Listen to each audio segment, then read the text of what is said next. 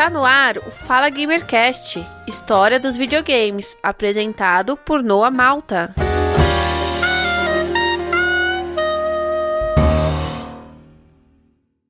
Imagine a seguinte situação.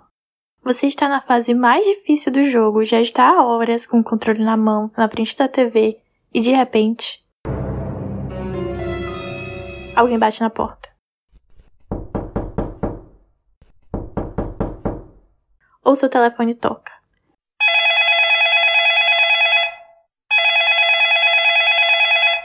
O que você faria nessa situação? Larga tudo e vai abrir a porta? Desliga o videogame e vai atender o telefone? Ou você simplesmente aperta o botão para pausar o jogo?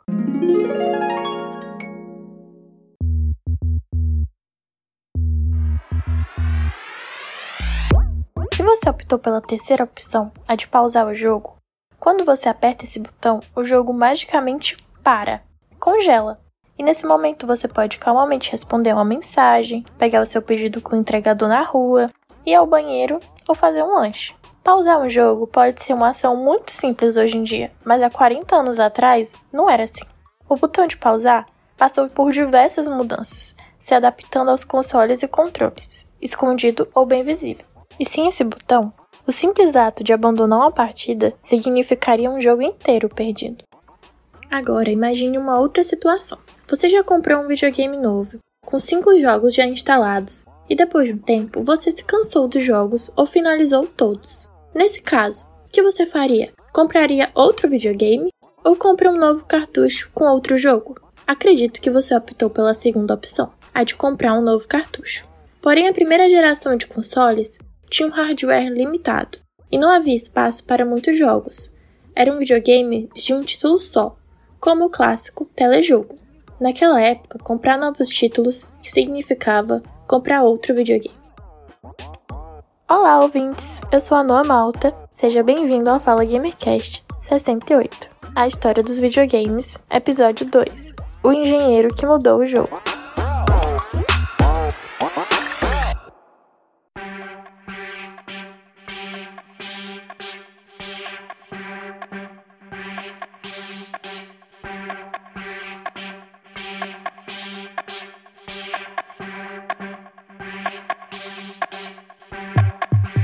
Se você jogou videogames nos anos 80 e 90, você em algum momento soprou um cartucho para que ele funcionasse. Os videogames da primeira geração, que foi de 1972 a 1978, eram videogames de um título só. Mas poucos conhecem a história por trás de como esses cartuchos surgiram, e menos ainda talvez conheçam a história do homem por trás deles. Vocês conhecem a história do engenheiro Jerry Lawson?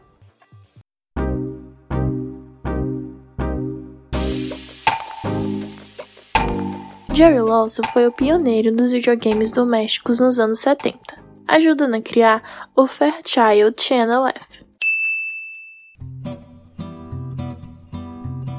Lançado em agosto de 1976 pela Fairchild Semiconductor, o Fairchild Channel F foi o primeiro videogame da segunda geração programável baseado em cartucho, ou seja, os jogos podiam ser vendidos separadamente do videogame pois com o novo sistema de cartuchos era possível fazer a leitura no próprio videogame.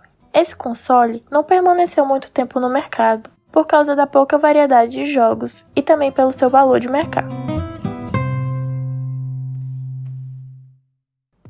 Nascido em 1940 na cidade de Nova York, Jerry foi um dos poucos engenheiros afro-americanos que trabalhou com computação e desenvolvimento de componentes logo no início da indústria dos videogames.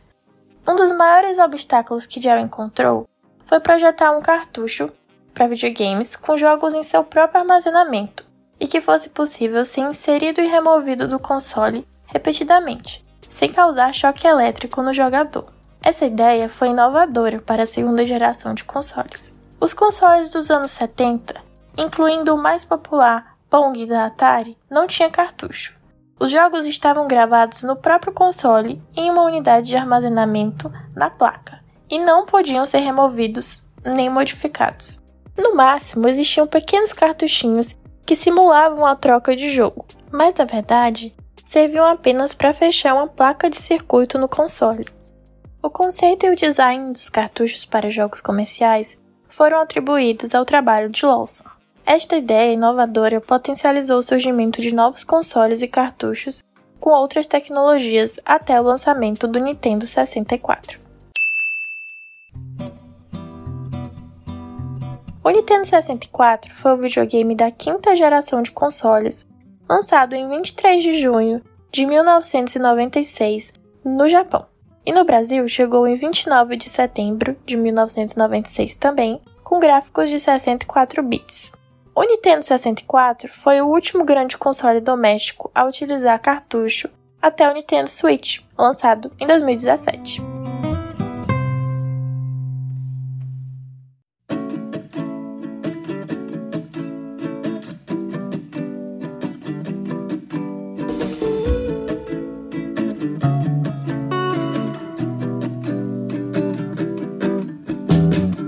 Jerry Lawson ajudou a mudar o mundo com suas ideias criativas. E como a maioria dos engenheiros, ele tinha interesse em desmontar as coisas e transformá-las em algo ainda melhor. Aos 13 anos, ele foi operador de rádio amador no colégio e ganhava dinheiro consertando os aparelhos eletrônicos. Esses interesses despertaram a sua paixão pela engenharia eletrônica, que cultivou suas habilidades para a futura carreira na indústria dos videogames. Juntando-se à equipe Fairchild Semiconductor, em 1970, ele criou o jogo de arcade Demolition Derby em sua garagem, tornando-se um dos primeiros jogos controlados por microprocessador. Ele era um dos dois membros do Homebrew Computer Club, um clube de entusiastas de computadores que se reuniram de março de 1975 até 1986. Esse clube incluía membros como Steve Jobs, Ron Jones, Steve Wozniak, e desempenhou um papel fundamental no desenvolvimento do computador e na ascensão do complexo industrial de tecnologia da informação do Vale do Silício. O criador do primeiro videogame da segunda geração programável baseado em cartucho deixou a Fairchild em 1980 e fundou uma empresa chamada Videosoft, que desenvolveu o software de videogame para o Atari 2600. Porém, seu nome acabou esquecido com o passar do tempo. Até que recebeu uma honraria em março de 2011. Ele foi homenageado por seu conceito de cartucho de jogo pela International Game Developers, mas não teve muito tempo para curtir a homenagem.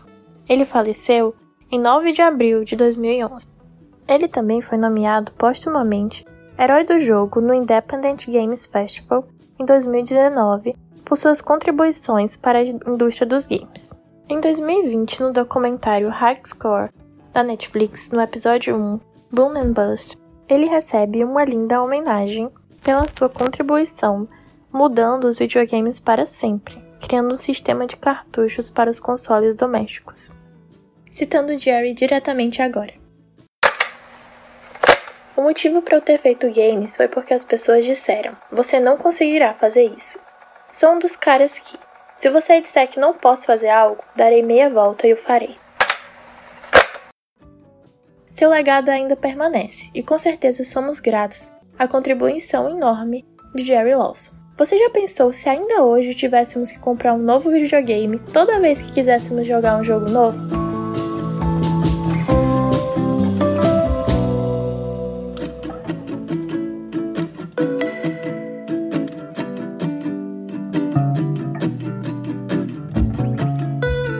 Quiserem me encontrar por aí, eu sou arroba underline Fleabag no Twitter. Eu tenho um Instagram de diário literário que é o arroba prateleira, com dois underlines no final. E também tem o meu Instagram pessoal, que é Noamelo. E se vocês quiserem me encontrar, eu também coloco tudo que eu escrevo lá no Medium. E vocês me encontram lá por Noamal. Então é isso. Espero vocês no próximo episódio.